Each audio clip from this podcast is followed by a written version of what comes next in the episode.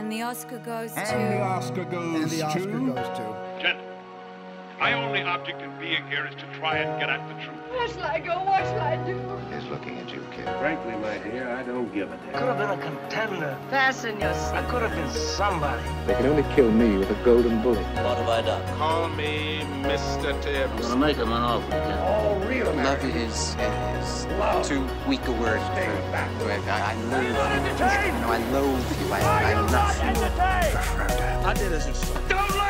If there's something wrong, it's wrong with the instructions. This ain't reality TV! Respect it and validate it. Remember that's what you told me. It's time, Robbie. Welcome to the Next Best Picture podcast. And the Oscar goes to Parasite. Hello, everyone, and welcome to episode 193 of the Next Best Picture podcast. I'm your host, Matt Neglia. Time of recording 11:12 a.m. on May 10th, 2020. Here to join me on this special Mother's Day recording, I have Michael Schwartz, Hello, happy Mother's Day, everyone. Bianca Garner, Hello, um, happy Mother's Day to all the people in the US. Lauren LaMagna, Happy Mother's Day, everyone. Dan Bayer, Happy, happy Mother's Day. and Tom O'Brien. Happy day to all the mothers out there, no matter who you are. Absolutely. And also, too, I wanted to give a quick shout out on uh, our side of the family over here to uh, Katie Schaefer, uh, proud mother, as well as uh, Daniel Howat's uh, wife, Rachel, proud mother of two twin boys. So, once again, I echo what everyone else said to all the mothers that are listening out there. Happy Mother's Day, everyone.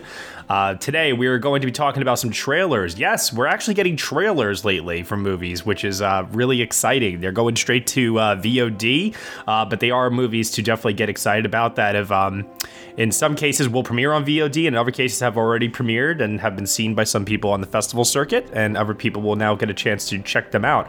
We're going to answer some fan questions today. We got a lot of really, really great ones that I really want to devote some time and get to today.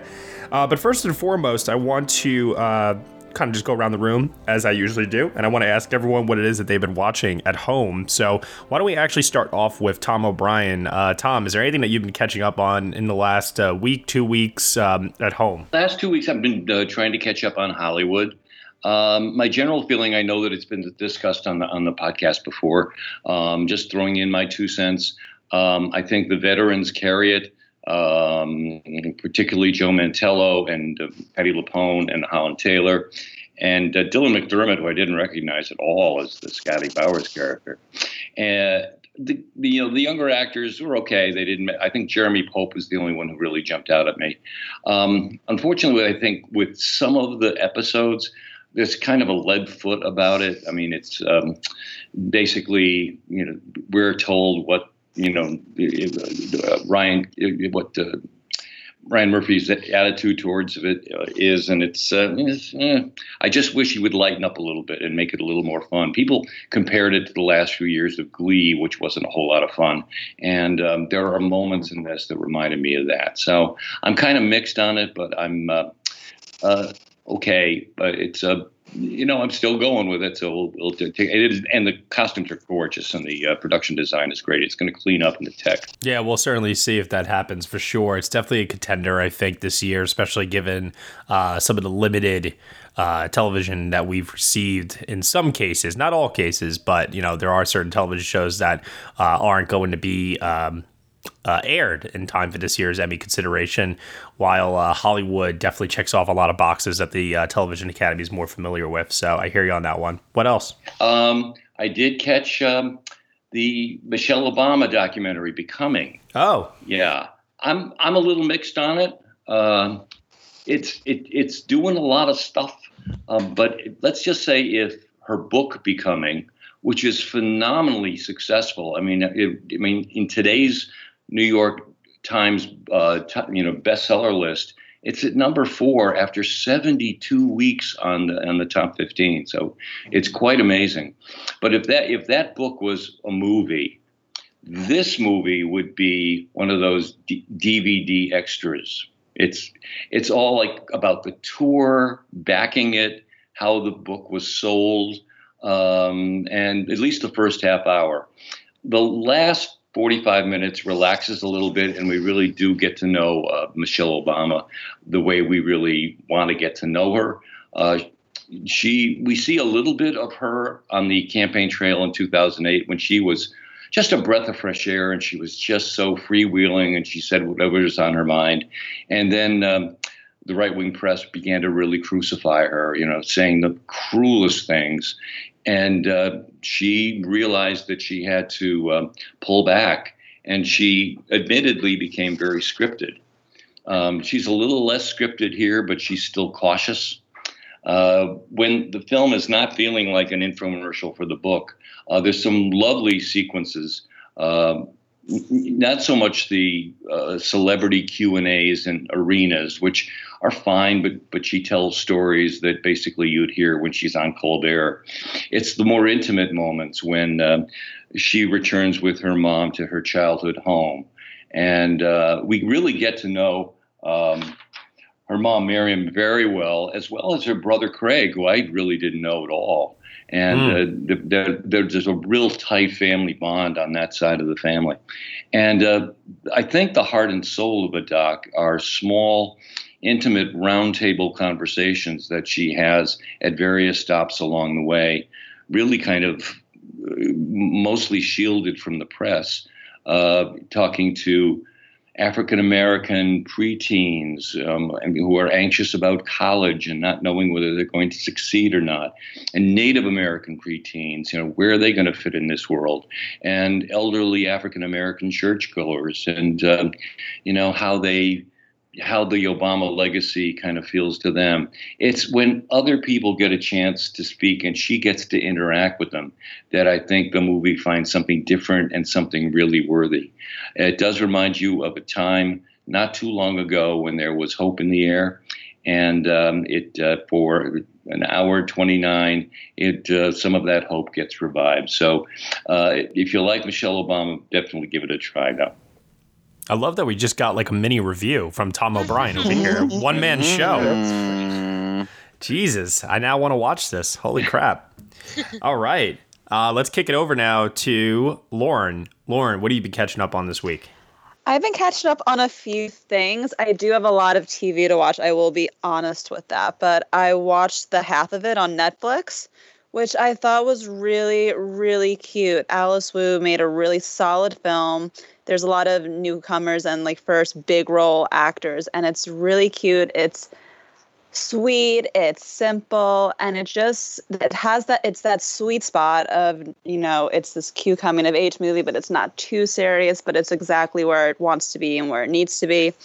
And it's really uplifting and i can't wait to see what she does next. So that's my main thing and then i'm still like trying to do like a little bit of escapism. So i'm starting my re- first rewatch ever of The Lord of the Rings. I've seen it once, like at least I've seen them once, like 10, 15 years ago, maybe. And I'm finally like rewatching it with like this, like, I'm an adult now. I got this cool eye now. So I watched Fellowship of the Rings last night. We'll see what happens t- tonight or in the next couple of days. But that's this week's project. Wait a minute, wait a minute. what did you think of Fellowship of the Ring? I love Fellowship of the Rings. I normally like I liked the movies. I remember liking them, but I wasn't so in love with them. And I'm quarantining with my family, and my dad is like this big Lord of the Rings guy. He's read the books like two or three times fully through. He went to the movie theaters by himself to see the movies on like opening night.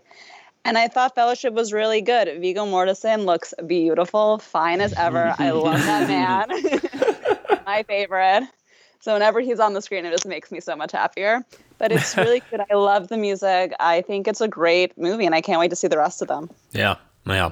Are you watching the theatrical releases or the extended versions? Probably theatrical. How long are the extended versions? Longer. long it's funny because um, my dad has like my, the box set whenever they came out. I, I think if I remember correctly, I think the first film they tack on 30 minutes, the second film it's like 40, and the third film they tack on an extra 50 minutes. Oh, Peter. but they still work. They're awesome. The extended editions are so enriching. It's ridiculous. Um, cool. All right, Michael. Yeah, so I watched two movies this week. Uh, one of them sort of a continuation of last week. I talked about how I watched uh, Dangerous Liaisons last week, which I'd seen before, but I wanted to revisit just for whatever reason. And I figured, oh, since I watched that, I should probably go and watch a movie that Ryan Showers has been telling me to watch for years and years for the first time, and that was Cruel Intentions. Oh, which I had never seen before. And uh, I can't say I'm a big fan. I think it's a very nasty movie.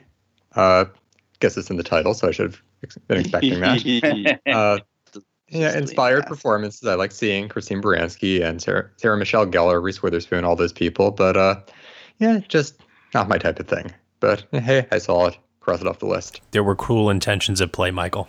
Yes, uh, cruel intentions indeed.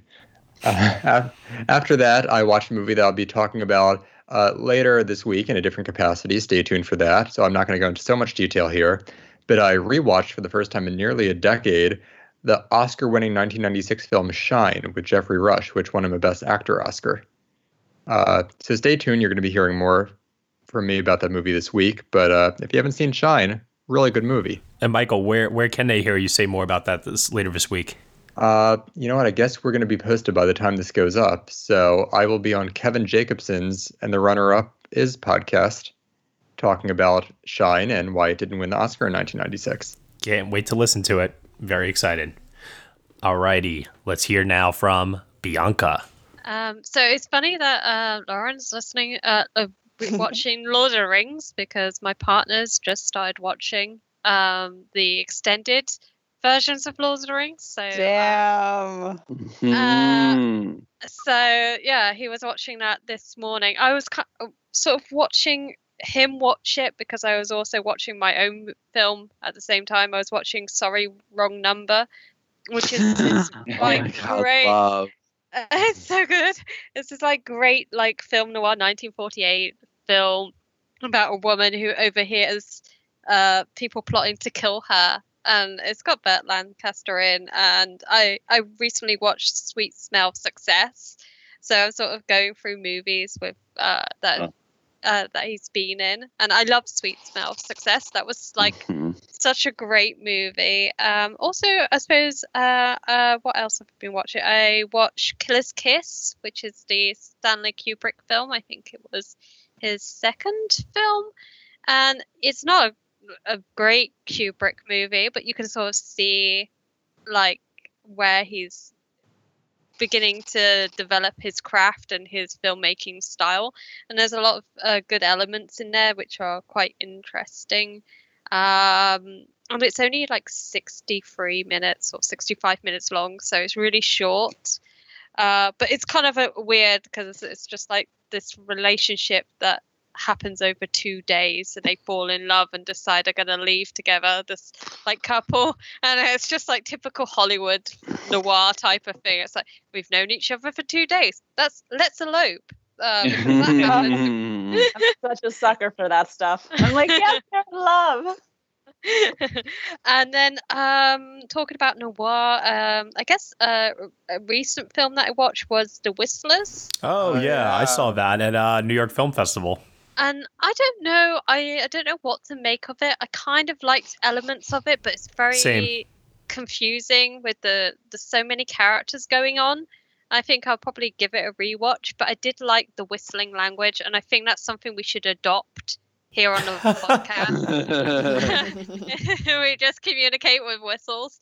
Uh, but no, that was quite. I mean, yeah, it's uh, I like I like when it paid homage to classic films. Yeah. Uh, there were a lot of influences in that movie that you know you could really recognize. yeah. I thought it was it was quite good. I've I don't I've never really watched much Romanian cinema, so um, it was interesting to watch a film in another language. So Mhm. yeah, I, I guess it, I recommend people to checking it out if they they're looking for something and they they like noir. So She's watching Romanian films and films in Elvish. So there you go. Top that. Dan Bayer, what about you? um, I have uh, I actually watched a lot of movies this week. I've mostly been watching TV uh, during the quarantine, catching up on a lot of the things that I've missed. Um, I am two episodes into Hollywood and can't quite make myself watch the rest of it. Um, it is so self-satisfied and self-congratulatory in a way that I just find nauseating, as I have with many Ryan Murphy projects, unfortunately. Um, I've also really been enjoying Run on HBO with Merritt Wever and Domhnall Gleeson, which is a lot of fun. Um, and Mrs. America, obviously, best show on TV right now. Um, it, I don't know if any of you guys have watched the TV show of What We Do in the Shadows. Oh, it's so good. I heard a lot of people talking about it this past week. It is so funny. It's so funny. I, that's all the escapism I need in this life. Frankly, is just to watch that show for a half hour every week. It's so enjoyable. I just as much as the movie was, which is like really impressive. Um, I also uh, finally watched Unorthodox on Netflix. Yeah.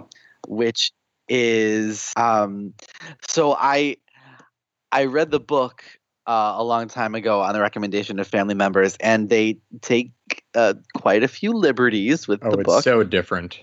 But it it's so well done, and Shira Haas is give her the Emmy. I mean, wow. Cate Blanchett's in there too, but I mean, of course, Shira Haas is magnificent in this show. God, she's incredible. Like really, really incredible. I, it's worth a watch just for her. Um. Oh God, what else? Oh, so I, I actually did watch movies this week. Um, most of them you can hear me talking about on the podcast or see me writing about on the website. Um, rewatched Dawn of the Planet of the Apes for the first time since 2014, which was uh, better than I remember. Um, I also watched uh, two Oh uh, no! Before I get to those, um, I finally watched Never, Rarely, Sometimes, Always. Oh, yes, very good. Um, I find it very difficult to talk about. It it was it's so well done. It's so well done. The um what it kept bugging me that um the lead actress is a dead ringer from Mary Elizabeth Winstead. Oh. That's really funny. it could but like I remember like seeing the promo images from from Sundance and going like, oh, Mary Elizabeth Winstead has a new movie out, and no, everyone was talking about this newcomer. I'm like, who? but it it's God, she's fantastic in this movie. Um, and the movie itself is so well written and uh, so well done. It's done with great care and sensitivity. Um, it reminded me of another movie that is that I saw uh, not too long ago on Netflix um, called "The Body Remembers When the World Broke Open." Which, if you guys haven't watched it, which you probably haven't, because like it's a micro indie film, but I it had screened at TIFF when I was there last fall, and I heard a lot of good things about it, and it absolutely lives up to every positive review that I've heard. Um, I highly recommend it. If you liked Never Rarely, Sometimes Always, highly, highly recommend. Um, and finally, I've in my in my ongoing efforts to watch every single movie that I missed at TIFF um, I watched How to Build a Girl with Beanie Feldstein, which is very, very enjoyable, if not great. Um, this is finally like her big solo lead film, and despite a somewhat dodgy British accent, she's really, really incredible in it. Um, they're just the charisma that comes off of Beanie Feldstein is really so much fun to watch. And you want to be her friend. You want her to succeed in all her goals which is everything that a coming of age story needs. And she brings it even when the film kind of falters. Um, and and then i watched uh, kristin scott thomas in military wives Oh. which which is about um, a group of military wives in Britain who their um, spouses are called away to um, the army, the military, somewhere uh, um, overseas, and they are left on the base to fend for themselves, and they start a choir. And I, I think this is the movie we all need in quarantine right now, um, but also maybe a little bit difficult to watch. Um, I basically cried all the way through it. it, it is it is very typical British heartwarming dramedy stuff, but the story of um, these women who can't be with the, their loved ones coming together to create something it is ju- it really really got me right in the feels in this time of social distancing. And i i totally fell hell over head over heels for it um, it's done really well and you know all of the actresses in it are great and if you need a good cry i recommend it All right. Awesome. Really, really great recommendations from everybody this week. I'll keep mine very short and brief because I uh, have come to the conclusion that I need to stop playing Call of Duty uh, Modern Warfare uh, in my spare time. And I need to actually focus on watching uh, more movies because I am so far behind. Um, so for me, um, I rewatched The Grand Budapest Hotel for our 2014 retrospective, which was delightful and a lot of fun. Got to watch it on the new Criterion Blu-ray that just recently came out. It was fantastic.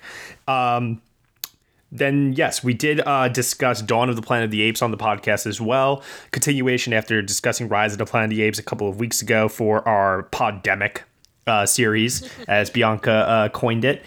And I too, like Dan, I was surprised while watching it how much better it was on a rewatch. I was watching and I'm like, I don't remember this movie being this good. Holy crap! And it was it was great. I, I I think it might be my favorite of the trilogy now. Actually, after this most recent rewatch, which is astounding to me. This is one of the most underrated trilogies I can remember in a long time. Uh, agreed. Oh yeah, definitely agreed. And the character arc of Caesar, played by Andy Serkis, is probably one of the best ever captured on celluloid. so it's really well, not celluloid. You know what I mean? Figure of speech. in any event, though, um, really, really great stuff all around. What I want to do is I actually want to talk uh, about some movies that are actually coming out now uh, pretty soon. And we'll get a chance to uh, discuss hopefully at a later date. First up, I want to talk about Shirley. I want to talk about Josephine Decker's follow up to Madeline's Madeline, a film that I saw at the Sundance Film Festival this year, starring Elisabeth Moss, who's having like just a killer, killer couple of years right now with great performance after great performance after great performance. And I can tell you all right now, she delivers yet another great performance in this. It's also starring Michael Stuhlbarg, Logan Lerman, and Odessa Young, who um, some people may remember from uh, one of my other favorite movies uh, recently, uh, Assassination Nation. uh, but let's take a look at the uh, trailer for this one and see what Neon's got cooking. To our suffering, my dear. There's not enough scotch in the world for that. Shirley, what are you writing now? A little novella. I'm calling none of your goddamn business. Well, you were invited to stay here for a few days until we could find a place. Shirley has these bouts. She's gone sick in the head. I read your story. What are you doing in here? It made me feel thrillingly horrible. Do you know what it's like to have a secret?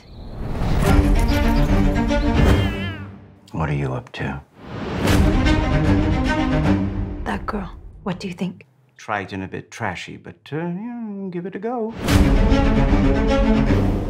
I like you, Rosie. Can I trust you? I feel like we're in the Scottish play. On the verge of madness. What will happen? See their secret looks. Freud would have had a field day. I'm counting down from three. Three, two, one.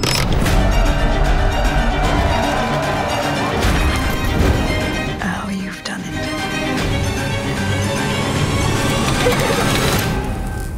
What becomes of your dear heroine? What happens to all lost girls? What do you guys think? I really wanted to catch Moss. this at Berlin Film Festival, and I didn't get a chance, and I'm so gutted. Um, but I really because I'm a huge Elisabeth Moss fan. Oh my god, she's amazing. Yeah. I- I mean, Ne- Neon knows how to deal with films, but I, I just really, I wish this had come out a little bit later um, because, boy, she would certainly be more considered for awards uh, uh, near the end of the year because this looks like it's a triumph for her. What's that? What's that, Tom? You don't think she's going to contend for the Invisible Man and Best Actress? oh Lord. hey, you know what? Don't knock it until it becomes a reality. You never know at this point. It, I, I'm dead serious. It could happen. I, I, I say it in a joking sense, but you don't- you never know. But yeah, what what else? What do you, what else did you guys think? I, I'll tell you this much: after watching the trailer, it, it I, I didn't draw this connection while watching it actually, but when I watched the trailer, it suddenly dawned on me. It's probably because I rewatched the film recently. I was like, yeah, this has got heavy "Who's Afraid of Virginia Woolf" vibes.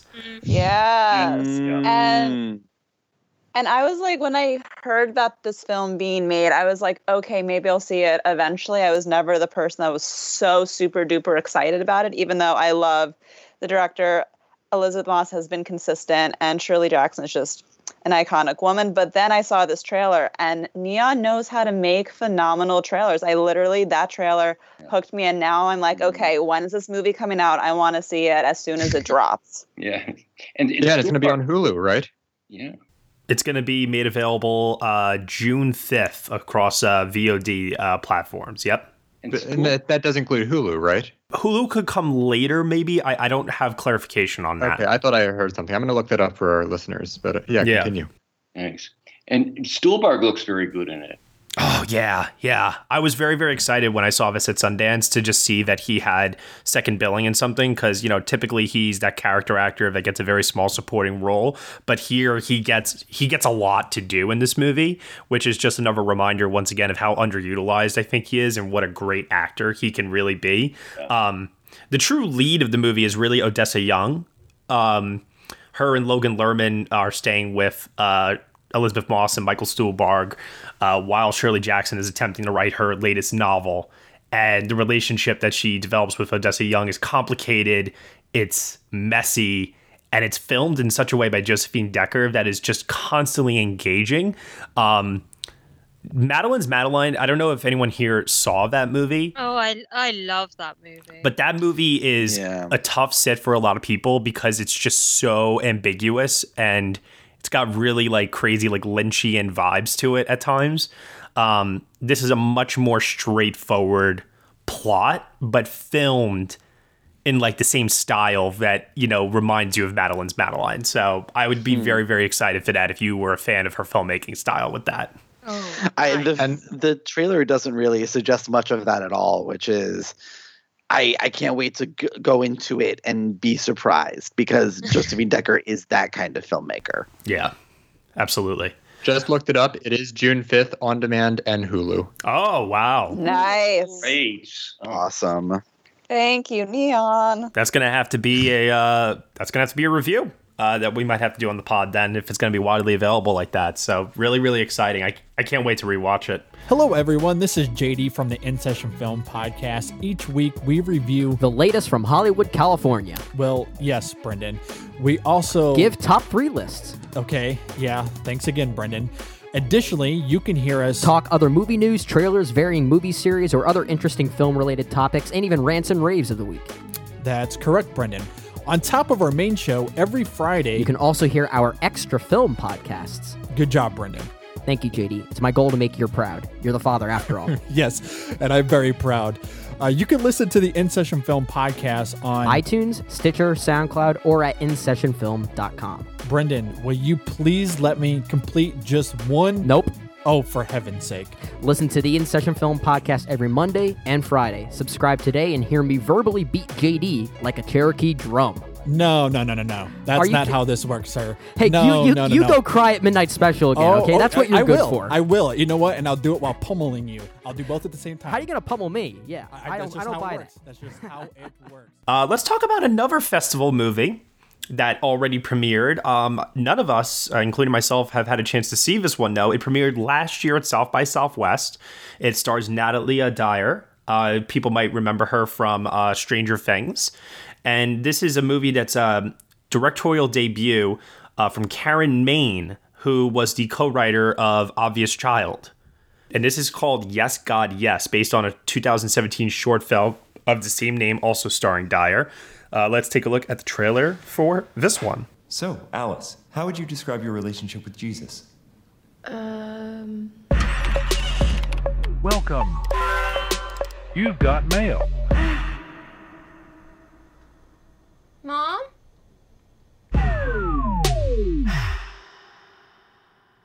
Fine. Just fine.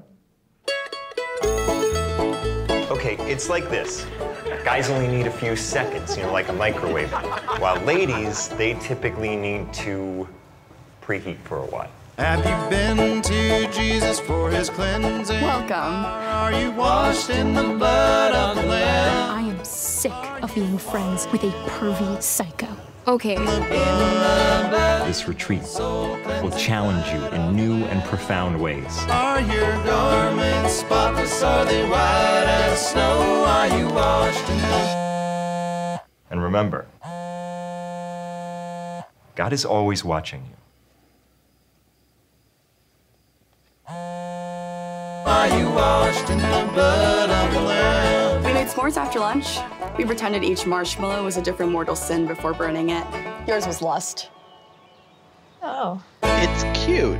Yeah. It reminded me of um like a raunchier uh like I don't want to say novitiate, but like I'm trying to think of like one of those um what was that movie that came out with um what's her name? Uh I got major miseducation of Cameron. That's the one. Yes, this. that's the one. I Mhm. got from this. I was Yes. like, okay, I know where we're, we're in that family. We're in that zone. Yeah. And it looks cute. I mean, like I, it looks like it's something that I've seen before, and I'm ex- I know what I'm expecting, and I'm probably going to be satisfied with it. But I've definitely seen this, and she. She looks great. I'm a huge fan of Stranger Things. I think she's. I think Natalia Dyer is good in her role. So I'm glad. I'm excited to see her be in this full lead comedic role. Mm-hmm. Agreed. Yeah. Yeah. And Timothy Simons from Veep as the priest looked like that was like, what the fuck are you doing here? Uh, it's got 10 reviews so far on Rotten Tomatoes with 100% uh, currently at this time. looks cute. Yeah, it definitely looks like a movie that people uh, like for the most part. We don't have enough reviews yet, I think, to paint an accurate picture fully, but um, it is one that um, I'm sure. I'm, I'm sure it looks enjoyable. It looks like it'll be something to watch when it comes out. It's also a merciless 78 minutes long. So, or merciful, merciful rather. Yeah. 78 minutes long. or merciless. Yeah, maybe they were uh, unmerciful in the cutting room. Yeah. there you go. I just love that I used the word merciful because you know it's about God. It's about God showing mercy. blah blah blah. Anyway, in any in any event though, also too for the record, yes God yes might be my favorite title for a movie uh, for 2020. Uh, um, was it? Um, was the director the co- co-writer of Obvious Child? Karen Maine. Yeah, I'm excited because I love Obvious Child. That's such a great movie, and the writing is definitely like one of the st- strongest elements from that film. So uh, I'm excited to catch this one, and I'm I'm liking the sort of '90s. I guess it's '90s, early 2000s vibe there. Uh, Snake was like, oh, I remember Snake. I think that uh, Lauren hit the nail on the head, though. That like we've seen a couple of movies that are like this uh, lately. Uh, Miseducation, Cameron Post, Boy Erased. Only this is definitely going to go the route of the more uh, comedic, uh, raunchy side of things, uh, which is not a, which is not a problem by any means. It's good to get kind of like a spin off of this setting um, and of these uh, types of circumstances that young uh, that young people find themselves in in these. Um, uh, Jesus camps? I don't know. Jesus camp. Yeah, let's call it a Jesus camp. There you go. But you know, it, it definitely looks like it will be fun. Uh, a lot more fun than going to actual Jesus camp. There you go. yes, be yes. Yeah. polls time, everybody. Talk about the polls. So, last week, we asked everyone for Mother's Day today, what is your go to Mother's Day movie with mom? Lots of choices. Lots of choices to choose from. So many choices, in fact, that I couldn't list them all. So, needed to uh, post, you know, a write in option for people. Uh, let's take a look at the results here and let's see what we got. Okay, so top 10 go to Mother's Day movie with mom. Before I reveal, Michael, do you have a go to Mother's Day movie with mom? Yes, I mean, not that we sit down and watch it often, but a movie that we've loved over the years is Mamma Mia. Okay, cool. Awesome choice. Bianca? Mommy Dearest. Oh my. The, uh, okay. I Dear Lord. actually- no, I don't actually have a Mother's Day film that I watch with my mother. She's not into movies. Gotcha. Gotcha. Dan? Uh, not that we watch it every Mother's Day, but it, The Wizard of Oz. Alrighty. Uh, Lauren? My mom is a major romantic comedy girl, so it's normally a Pretty Woman or Sex in the City. Alrighty. Tom, was, was your mom a uh, movie fan? Uh, no, she wasn't, which uh, really allowed me to uh, learn how to go to the movies by myself. But, but, and that's a skill that you I learned kind of early, and I'm kind of glad I did. But if she was around, I would ask her to watch the Greta Gerwig Little Women. Yeah, yeah. That was my answer uh, last week. That's my go-to movie now with mom, uh, for sure. She's a big, big fan of that book, so it makes makes sense. All right, here we go. Number ten, James L. Brooks, Terms of Endearment. A perfect film. Uh, Number nine, Freaky Friday, starring Jamie Lee Curtis and Lindsay Lohan. Should have been an Oscar nominee. A classic. Phenomenal performance. That's funny. Number eight, Mike Mills is 20th Century Women. Oh, and again, perfection. Perfection. Number seven, Jason Reitman's film with Charlize Theron, Tully. Yes. So good. So good. Number six, the film that should have netted Amy Adams her Oscar nomination for Best Actress, Arrival. I'm still bitter over that. Mm. Forever Bitter. Mhm. Number five, a classic, Steel Magnolias. Oh, Oh, that's a good one. Movie's a blast. Number four,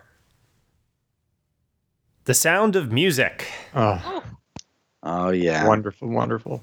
Number three, Greta Gerwig's Little Women. We've said all that needs to be said. yeah. Number two, Greta Gerwig's Ladybird. Ditto. Mm-hmm. Mm, perfect. And number one, Mamma Mia. Here I go again. Mama, how can I resist you? Was that really number one? Yes, it is. Wow, I am impressed, listeners. I am very, very impressed. Good But for I'm gonna, sh- I'm gonna shout out our weird ones and just highlight Kill Bill and Terminator are great moms too. Fucking A. Fucking A. and aliens. I, yes, we gotta include our tough checks. Alrighty. Final trailer for this week. Judd Apatow coming back into director's chair again. A film that was supposed to premiere South by Southwest got rescheduled for the Tribeca Film Festival. Now is being released by Universal Pictures on VOD on June 12th. This is The King of Staten Island, starring Pete Davidson, Marisa Tomei, Bill Burr, and Steve Buscemi actually popped up in the trailer in this one, uh, which made a lot, a lot of sense in context once you know what the movie's about. So let's take a look at the trailer and let's discuss. I like your tattoos. What are those numbers on your arm? Oh, that's uh, the date my dad died. He was a fireman. Died in a fire 17 years ago. Oh my god, I'm so sorry. Don't be. It's fine. Knock, knock. Who's there? Not your dad. You can't focus on Scott anymore, honey. He's 24 years old, Marjorie. Let that fucking bird fly, please. Don't worry, Mom. I know your daughter got smart and went to college and abandoned us. But I'm still here. I'm gonna be here forever. Yeah. People told me slow my roll. I want to become a real tattoo artist. Your work is mad inconsistent. Obama ain't right. Oh, I love your tattoos. This is my favorite. I've been dating someone for a little while now. The first guy you date in 17 years is a fireman, just like that? You don't think that's weird? You're gonna have to pull your weight a little more around here. Maybe help Ray get his kids to school. Kelly, do you know him? He's a new friend. You okay? You know, you could tell me. I'm okay. Oh, I trained her in the car. She's not gonna break. You ever think about putting on the jacket? Why would you even ask me that? What's wrong with being a fireman? It's fine if you don't have kids, because you don't know if you're gonna come home or not, and then your kids are fucked up. You make everyone around you feel crazy. People are normal, then they hang out with you, and then they're fucking Jack Nicholson in The Shining or something. I gotta tell my mom you tried to drown me. It's an above ground pool. You're like fucking eight feet tall. Now, let me tell you something. Your dad was a hero. And heroes are necessary. And they should be allowed to have families.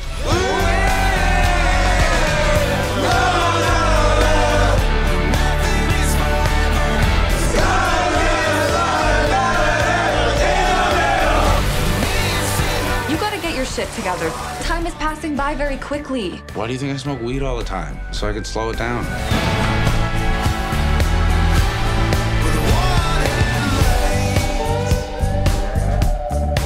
I just feel like everybody's always disappointed in me, and I never live up to anybody's expectations.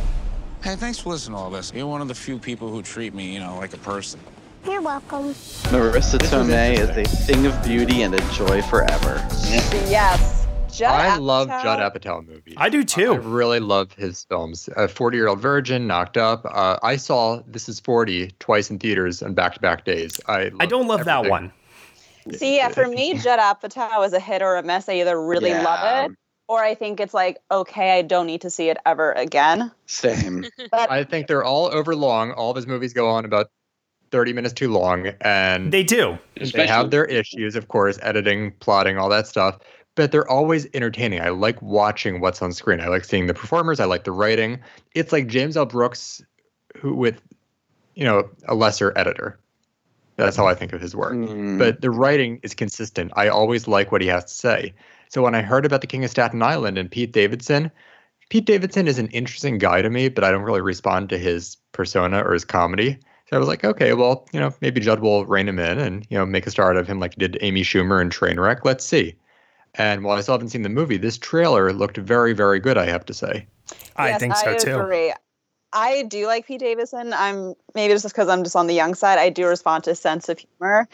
And anything with Marisa Tomei, I will see it. I love that woman. she cannot do anything wrong.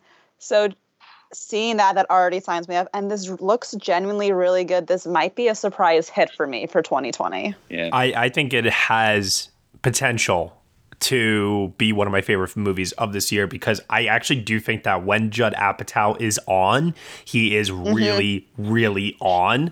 And he does a really good job with those extended run times of really digging deep into his lead uh, protagonists and actually doing some really interesting character study work with them that you don't really get in comedy films, I feel like.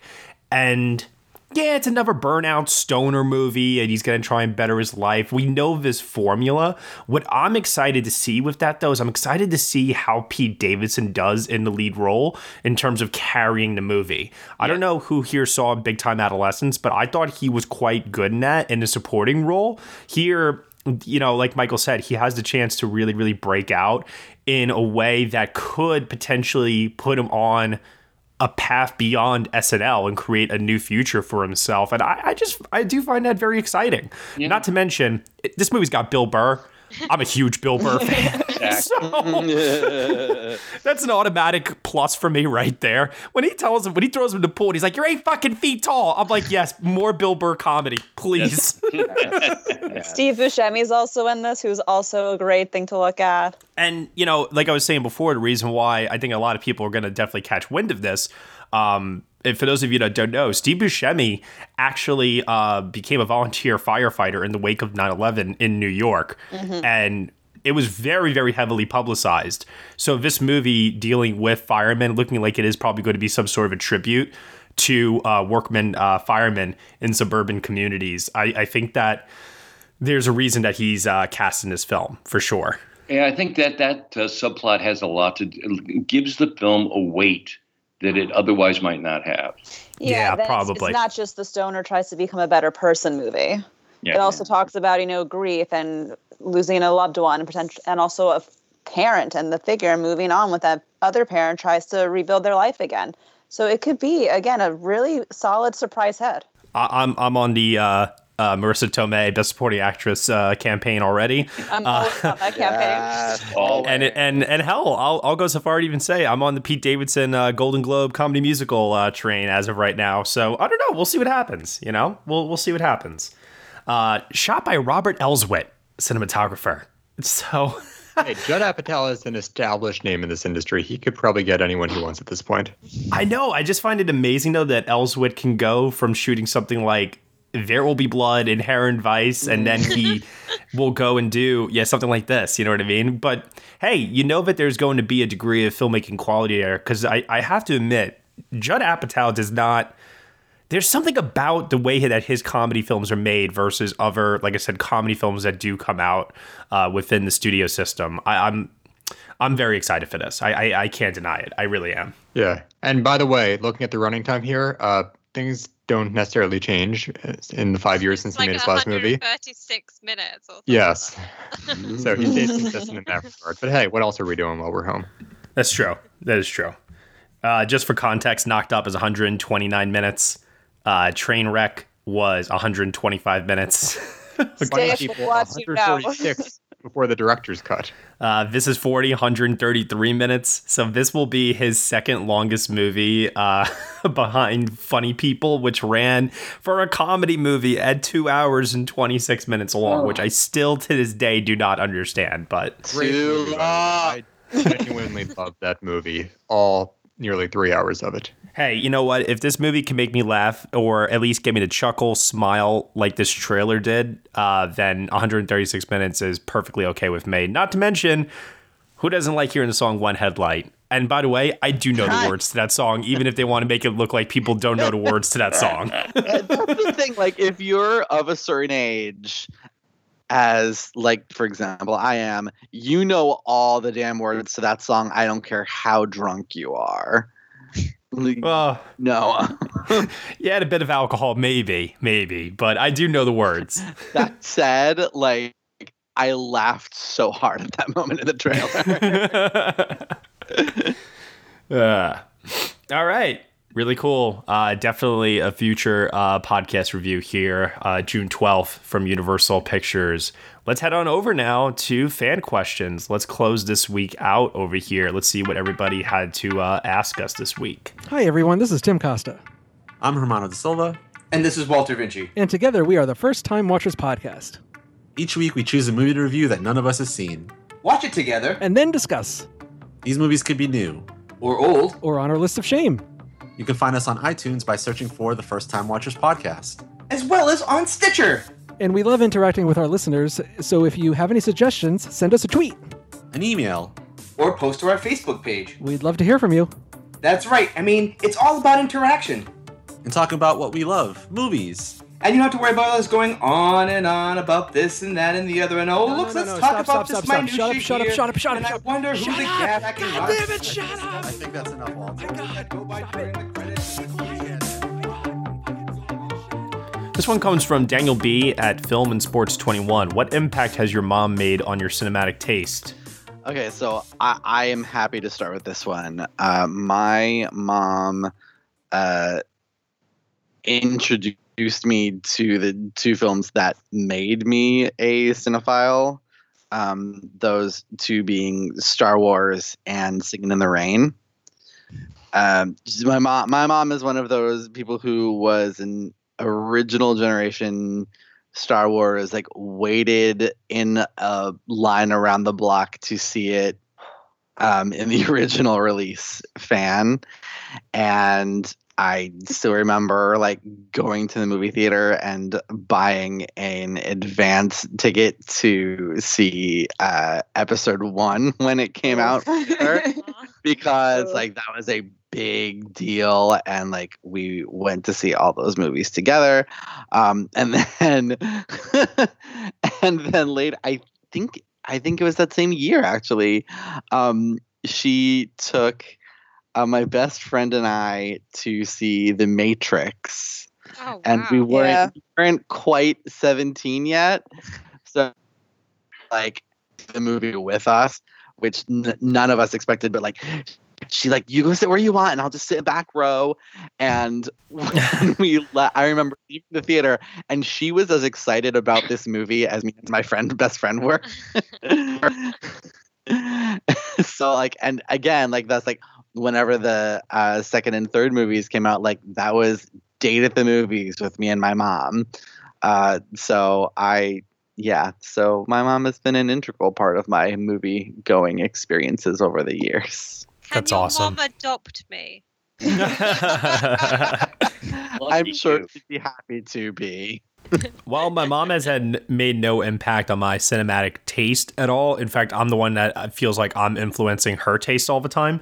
Um, I do have to give some credit to my mom for never holding me back from wanting to watch things that I wanted to watch, even at a young age.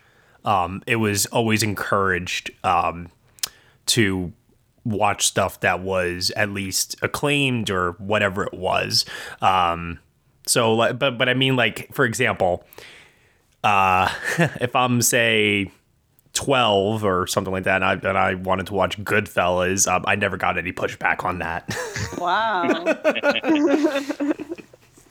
yeah, my mom didn't really have that big influence on me as well. That's more of my dad. But my mom, again, she's much more a romantic comedy. She's also a theater girl. So she showed me all of like the movie musicals. So she would put on like Wizard of Oz for us. She would put on Annie for me. So as the little kid with the curly hair, I loved that. So just like the old movie musicals. So like she showed me Sound of Music and Mary Poppins and Meet Me in St. Louis, and we would watch I Love Lucy all the time. So all those like feel good, nice movie musicals was all her, which then stemmed into my love of theater and how nice that intertwines with film now. So whenever a good movie musical comes out, my mom's all about it, and we all have a great time with it. All right. Cool. Luca Gilberti asks Are we finally, all capitals, finally going to see Elisabeth Moss get her first Oscar nomination? I'm not saying either one of The Invisible Man or mm-hmm. Shirley is Academy friendly, but my God, does she deserve to get her due?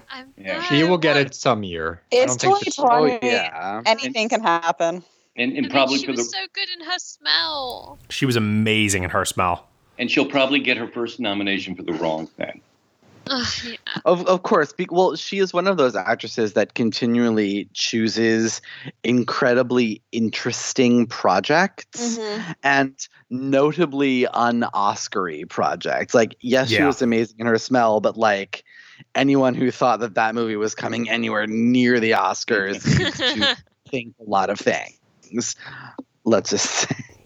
Uh, Braden Hughes at Brafers asks, "Who is your favorite mother character in a movie, and who is your least favorite mother character in a movie?"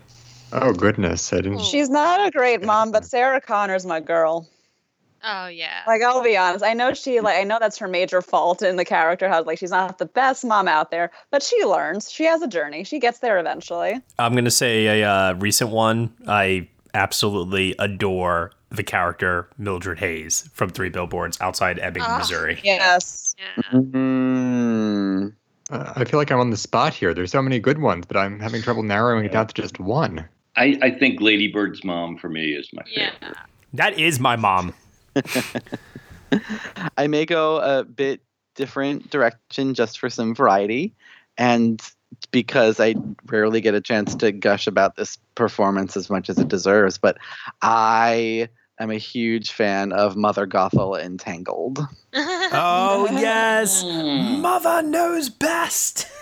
Donna Murphy's "Mother Knows Best" is one of the great Disney That's villain so- songs. I don't care what anyone says. It's so good. So good, and yeah, love her. I that, I love that call out, Dan. I think that's phenomenal. So good. You know what?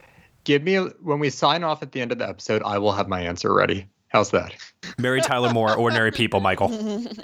Oh my No, she- god! I don't like what she does at the end. She, that is not a role model of a mother right there.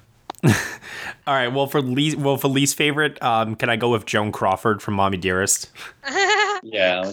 I just want to say, sure. um, uh, the uh, Alice doesn't live here anymore. Uh, Oh, I love that movie. Oh, Yeah, That's Ellen. Burstyn.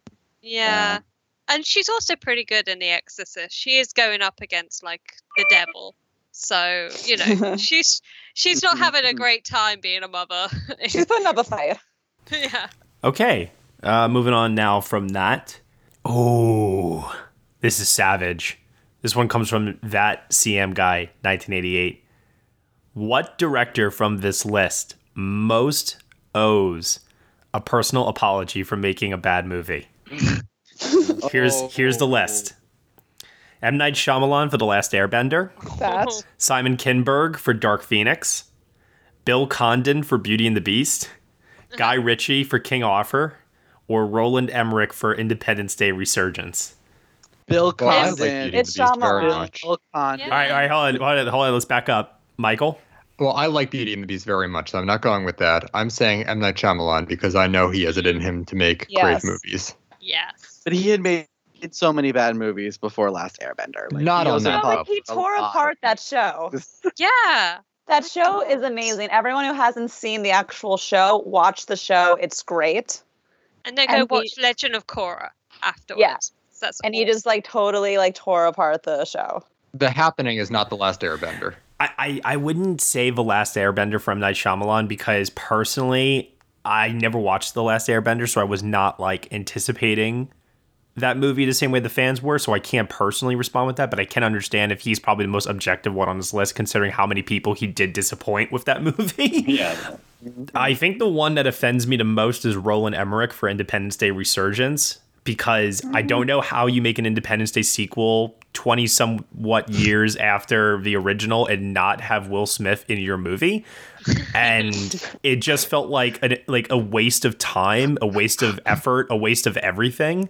Um, so that one's the one that I probably would ask for an apology for, uh, for just for that movie existing. Because in my mind, it doesn't exist. It's like it's not canon with Independence Day. That's me with Dark Phoenix. So like, I don't blame Simon Kinberg though for Dark Phoenix No, as yeah. much. No, yeah, like Dark Phoenix is fine, but like the main issue is just telling the story of the Phoenix in one movie where we didn't know anything about this can't do version of Jean. Because in Yeah. order to tell Dark Phoenix, you need to understand Jean, then you have to understand Phoenix, and then she ha- then Phoenix has to freak out. This is me getting very comic book nerdy. I understand, but no, that's my totally. main issue of it. Like you're allowed to change the version of Phoenix. We just have to know who Jean is and what she values. So when Phoenix does get out of control, we understand the conflict. Jean is the most complicated comic book character, I think, in my mind, and that's why your story is so hard to adapt onto a big screen. Maybe you should start calling it X women, Lauren. oh God. I, I would say Guy Ritchie because, uh, granted, he will never apologize for anything. But King Arthur is so lazy, you know, e- even by his standards. Uh, uh, and uh, he did apologize. It it was called The Gentlemen. Yes. Point taken. No, I. He knows what he knows what he did. He does. He, absolutely does. knows. Think, And that's why, like, King I don't demand too bad. Like I feel like with Guy Ritchie, it was like that's what I think. That's why I like The Gentlemen so much more is because like I feel like he made that you know Sherlock Holmes and Aladdin these bigger like big big movies, and it was just like I, I need I need to go back to my roots. I need to go back to what brought me to the dance and what people fell in love with me for in the first place. Yeah. and. I, I think I think he knocked it out of the park in that regard. So Yeah. No, for me, it's easily, easily Bill Condon for taking one of the great movies of my childhood and wringing it of all humanity and prettiness and beautiful singing and music and turning it into a shockingly CGI'd, gaudy, tacky monstrosity full of people who don't understand singing. Yeah. Emma Watson. Well, well, Look, well. I I love Emma Watson despite everything. I think she was still great casting, but the fact is like once you add all the auto tune on top of these people who aren't singers, it completely erases any acting they're doing within that performance. And this is why you need to cast singers in a musical. Uh, Hollywood, I don't understand what is so hard about this concept. got to sell tickets, Dan. I'm just not a fan of the remakes at all with the animated movies. which is why I'm like I'm really freaking out over Mulan if I'm being completely honest in that regard because it's not promising to be a straight remake, which is giving me hope. But lately, I've definitely been burned by the Mhm. Disney remakes, for Yeah, sure. None of them have been good King. since. since Yeah, Cinderella was phenomenal. Yeah. Uh, David Mitchell Baker asks, "What do you guys think will happen first? An animated film wins Best Picture, or a documentary film gets nominated for Best Picture?" Documentary nomination. Yeah. I think Agreed. Oh, yeah, probably. Yeah, I, think so too. Can we just say like neither of those are gonna happen? neither of those. Jesus, Dan. Swamp Thing Abed Nadir asks, "What do you think about the renaissance of drive-in cinemas? Is this trend visible in America? Because in Europe, such cinemas are having uh, are becoming recently very popular." Okay, so I did like pitch this idea in the group in the next best picture group chat a couple weeks ago, being like, "Let's do it! Like, let's try to get this happening." And, then um, I forgot who said it, but um, it was basically like, "How do we trust people won't get out of the car?" Sort of debate that we had. Uh, that was me, Lauren. I said that. okay. Yeah, I- you know, unless they have strict regulations in place from the people working at these drive-in theaters, you know, once people pull up and then they see a friend and then they decide to go get popcorn, you know, it's like that's how everything just starts. Yeah, I do think that like now is the time when we would see a resurgence in drive-in theaters, and I love drive-in theaters. I think it's so much fun, um, but I I don't know if it's going to last much beyond the current crisis. It, it'll be interesting to see. The, it's probably, the problem is in the States, a lot of the drive in theaters have either been torn down or turned into swap meets. And uh, it, and Yeah. the ones that are operating are in largely rural areas. So you're Yeah. you're out of luck if you live anywhere near even a small city. So uh, I'd love to go to a drive-in these days. Same. Yeah, man. I Mhm. mean, just to see those double bills, huge. But um, you know, Yes. unfortunately, unfortunately, I don't. I don't think it would be a great, uh, economically feasible to uh, build new drive-ins. I would have to get a car. And I mean, it's got to be a really expensive cinema ticket, hasn't it? That's like, I'd buy a whole car to go. But hey, you get two movies for the price of one. So yeah. Oh, is it worth it? Ooh. Mm. James five four two nine two nine five nine asks, "What do you think is the least accessible film that's been nominated for Best Picture?" the Tree Ever? of Life. Yeah, that sounds right. That's a that's a good good choice. It's also one of the most beautiful films nominated for Best Picture, and I absolutely adore it. Considering Best Picture is meant to be like the most agreeable movies of the year, yeah, I, I yeah. because I can't say something like Joker. Um, that doesn't that doesn't that's not what I would deem an inaccessible movie. Yeah, Um, divisive Yeah. movie, yes, but not Yeah. inaccessible. Yep. Yeah. And like even like going back to the early days when every once in a while you'd find a a foreign film sneaks its way in there, I don't think it's quite as um heady and symbolic and all those things as the Tree of Life is. I think that in a year or five, Tree of Life would not have made it, and Malick would have gotten that lone Best Director nomination probably though. Oh, totally. Totally. I, I I can't think of another film off the top of my head that comes close. Honestly, I can think of movies that people don't like, Mm-hmm. but something Yeah. that's like hard to just sit somebody down and have them watch it. Uh, I agree with the Tree of Life. Uh, definitely in terms of recent ones. I'm sure if we went back far enough, we could find some other examples. Yeah, But I probably. mean, Tree of Life just sounds right to me within the last 10 years. yeah. Okay. Ethan May. No, no games this week from Ethan May. He Says he's taking a break this week. Instead, he's just asking us, "What do you guys think is the best, best, best picture winner?" God. Ooh, Like the ooh. For I- the best Best Picture winner. you know, That's an like- easy one for me. Yeah. For me, it's uh, Chicago. For me, it's Titanic. really? Yeah, Chicago is one of my top three movies of all time. And it's the only one of those three that won Best Picture. Titanic's my Michael, number one. Yeah, Michael, I, mean, would have thought you would have said Schindler's List. No, Schindler's List. I mean, remarkable film. Don't get me wrong, but you know, favorite. That's uh, well, we didn't say favorite. We said best. No, Oh, well. best, not favorite. yeah. Well, I still say Chicago. I Yeah. think Schindler's List is remarkable, but for different reasons. It does, I mean, does he mean uh, the best meaning the best film that has won Best Picture, or Yeah. the best choice that has been made. Uh, I would say that uh, Lawrence of Arabia for me would be the best film that has been, but I would say the best choice would be Parasite. Uh, no, best film. Okay, then Lawrence of Arabia.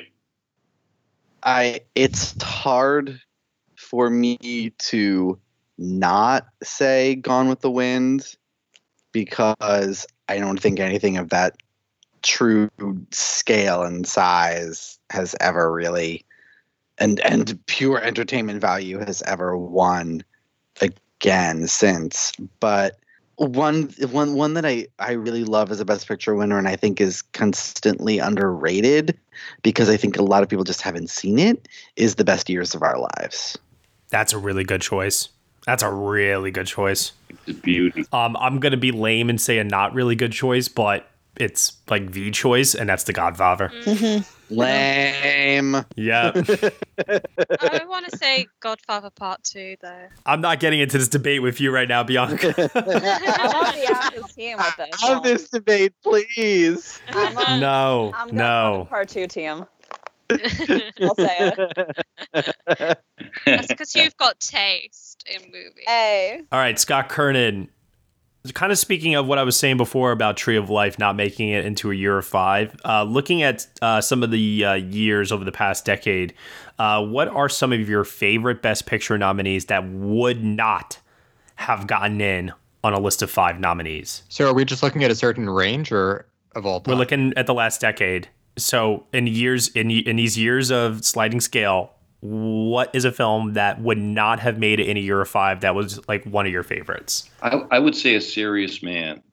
Yep. Yeah, that's a good choice. Yeah. I would say like my my favorite lineup and the lineup that like single-handedly for me justifies the best picture expansion is 2010. I think that um it had some of the most inspired best picture nominees that would not have ever like District 9 would not have been in a year of 5.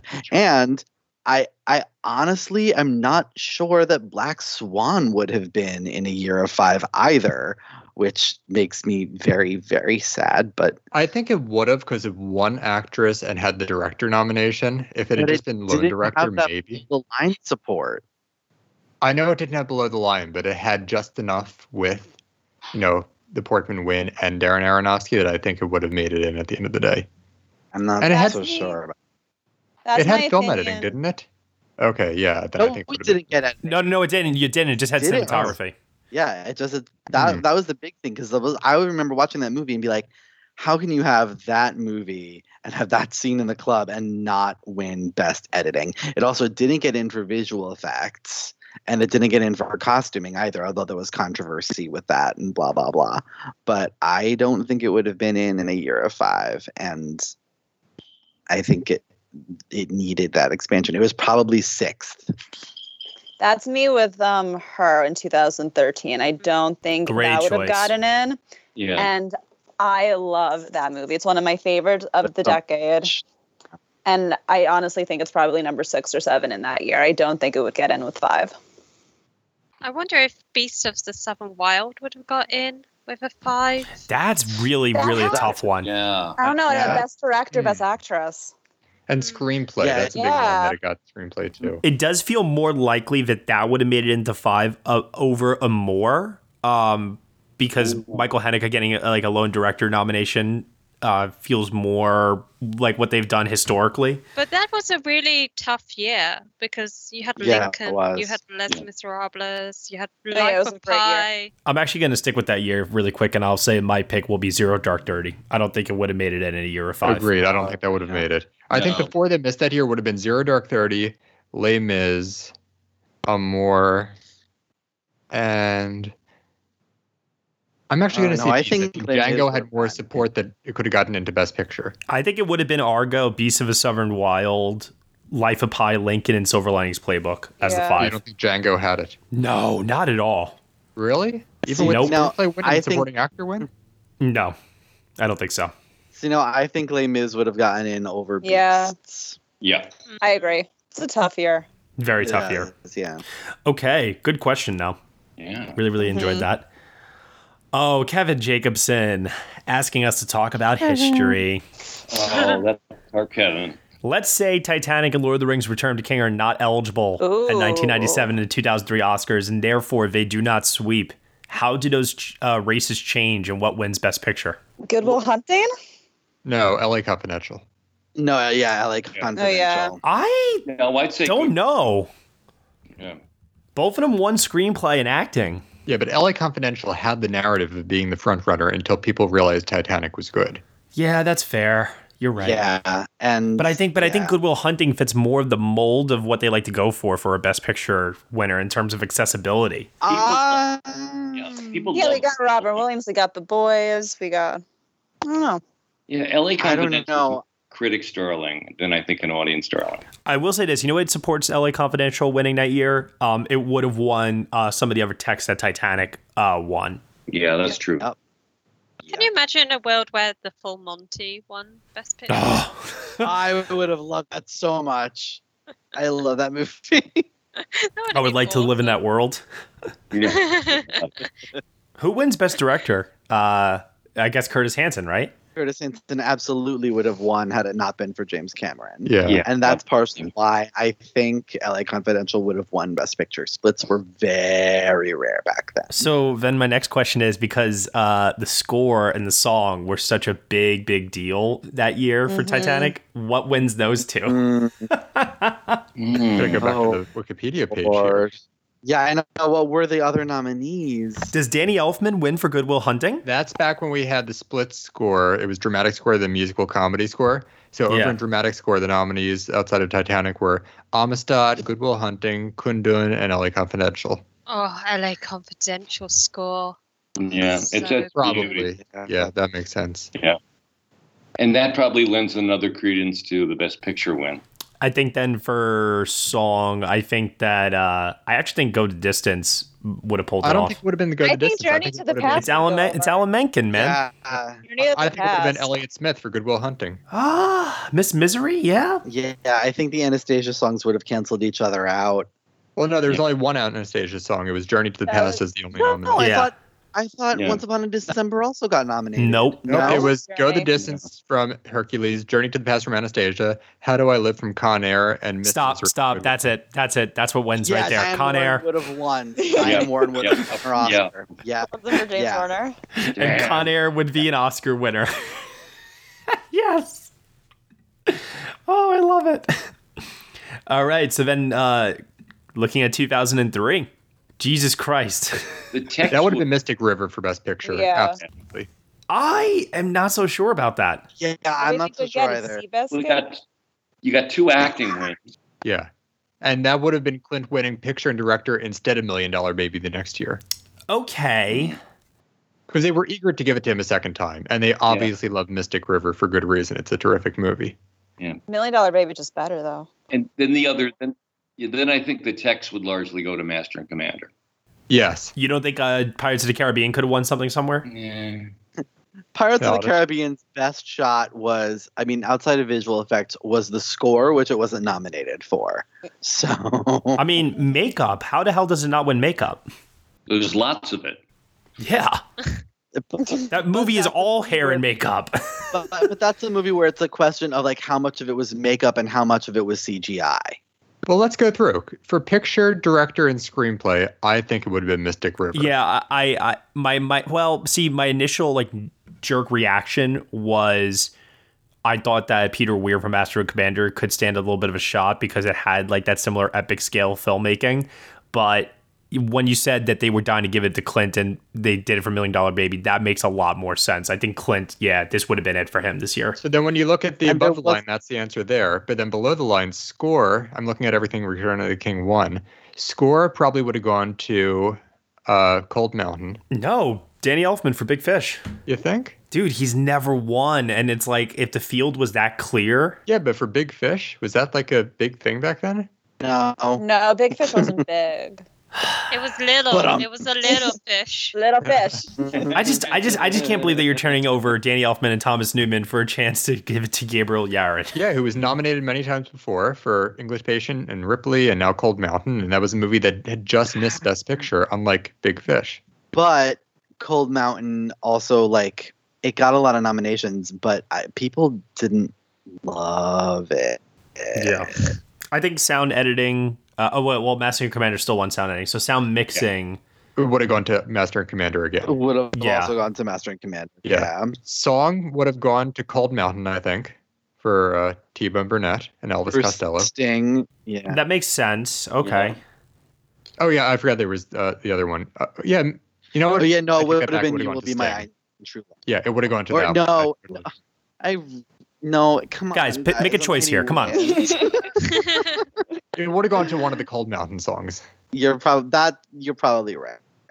Art direction, right. or they would have to- canceled each other out, and Michael McKean would be an Oscar winner. I do not object to that timeline. That sounds very nice. Art direction would go to Master and Commander. Mm-hmm. Cinematography. Oh, that was already Master and Commander for cinematography. How? Uh, how make- can we makeup would talk about Pirates of how? the Caribbean. Wait, wait, wait, hold on. How did the Lord of the Rings: Return to the King in that year not get nominated for cinematography? I still don't know. I, it's one of the biggest head scratchers like I've so ever seen. weird. Do not understand. because Andrew Lesnie Yeah. did phenomenal that year in the precursors and the lead up, uh, to the point where it's just baffling that he couldn't even get the nomination. a Best Picture sweeper. Yeah, it Oh, literally fucking tied for most. Biscuit. That would, but that would have put the win to make this the most winning movie. I know, If but got like, nominated for cinematography, it would have won, Yeah. and it would have been the most awarded film ever. yeah, Yeah, I mean, like he won the BAFTA. He was nominated for uh, AC- ASC. I mean, I I don't understand it. Yeah, I, I do not know how that happened. What I think would be interesting, though, I think City of God would have won Best Editing. yes. It certainly Yeah, I deserved. could get on board with that. That makes a lot of sense, even with the director nomination. So, City of God for editing. Costume design probably would have gone to Girl with the Pearl Earring. You think? Because I thought Last Samurai has. Yeah, I was gonna say Last Samurai too. Yeah, that had support. I, I could also see that. I actually, I actually, Michael, you know, I, I was actually thinking about this a minute ago. I could see a world where potentially Last Samurai would have also taken art direction. I've actually never seen Last Samurai, so that's tough for me to say. But if it had the support, yeah. Yeah, absolutely. And then for visual effects and makeup, that probably would have been wins for Pirates. Probably, yeah. Yeah. I think this one is a little bit trickier, maybe, but um, we did get a comment under Kevin's about uh, from Michael uh, Kamens uh, asking, "Hey, same thought. What does tw- what does 2008 look like without Slumdog Millionaire?" Oh, that's a really interesting one. yeah, that's a much more interesting one, actually. I think you would have seen uh, David Fincher finally get Best Director. But I think Milk wins Best I Picture. I don't think so. Yeah, Milk would win Best Picture. I think it would be a split.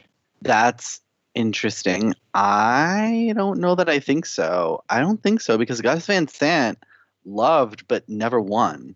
I think they would have seen that uh, that movie had more love than Curious Case did, even though Curious Case got more nominations. Maybe Christopher Nolan b- gets in the lineup in Danny Boyle's place. so wouldn't have won though. That's the, the that's the thing. So then, for adapted screenplay uh, between Curious Case of Benjamin Button, Doubt, Frost Nixon, and The Reader, that's tough. It would have gone to Benjamin Button. It would have been It would have Eric gone to Roth and whatever Robin was Swicord. sixth place. How can it not be Benjamin Button there? Well, I'm, I don't think people think of it necessarily as a, Yeah, they don't know, think. Yeah, it's, it's a screenplay thing. It's a kind of a I think Peter. I think Peter Morgan would have won for Frost and Nixon. Even though they're both taken directly from the plays. Yes. I was gonna say Yeah. Doubt. Hmm. Interesting. And then for original score, um, I think Button. I think it would have Yeah, been Benjamin think that Button would have been- that would have been Alexander Yeah. Desplat. Yeah, Yeah. you're right. Yeah. Song, it should have been the wrestler. I don't know what the hell happened there. so the only other choice is WALL-E. yeah. Yeah, and that's how Thomas Newman gets his Oscar.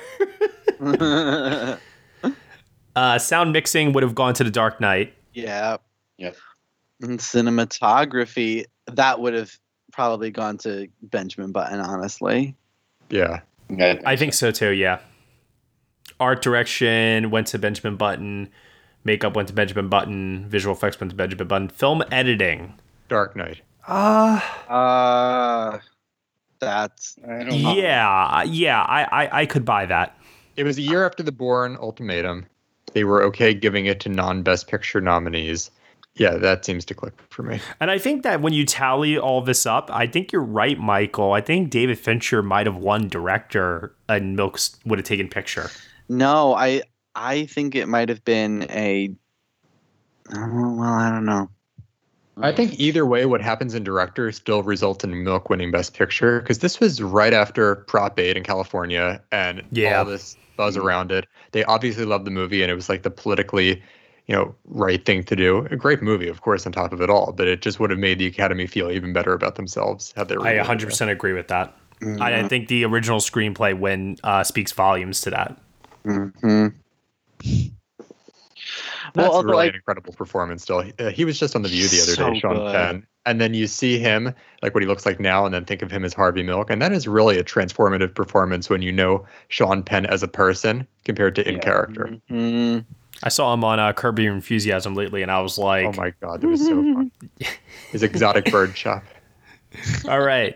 Well, that'll do it here uh, for this week. I did forget to uh, this earlier, but I will just mention it now. Head on over to the polls page over at nextbestpicture.com where you can vote uh, today for your favorite movie based on an animated TV series uh, to help us get ready for Scoob.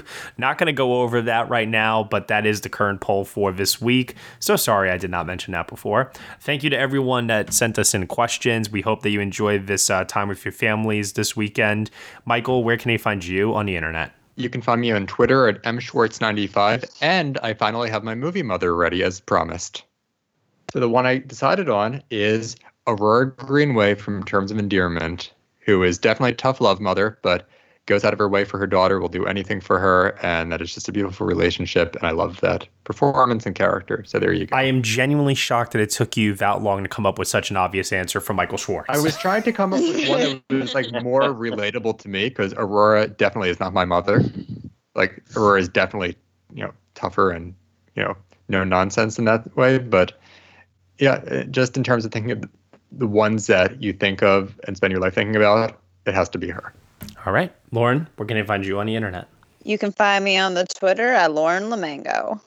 Bianca Garner. Um, you can find me at the film beat, and also if you do want to adopt me, I mean, I'm more than happy. We can arrange that. You know. Dan Bayer, where can they find you? You can find me on Twitter at Dance and Dan on Film. Tom?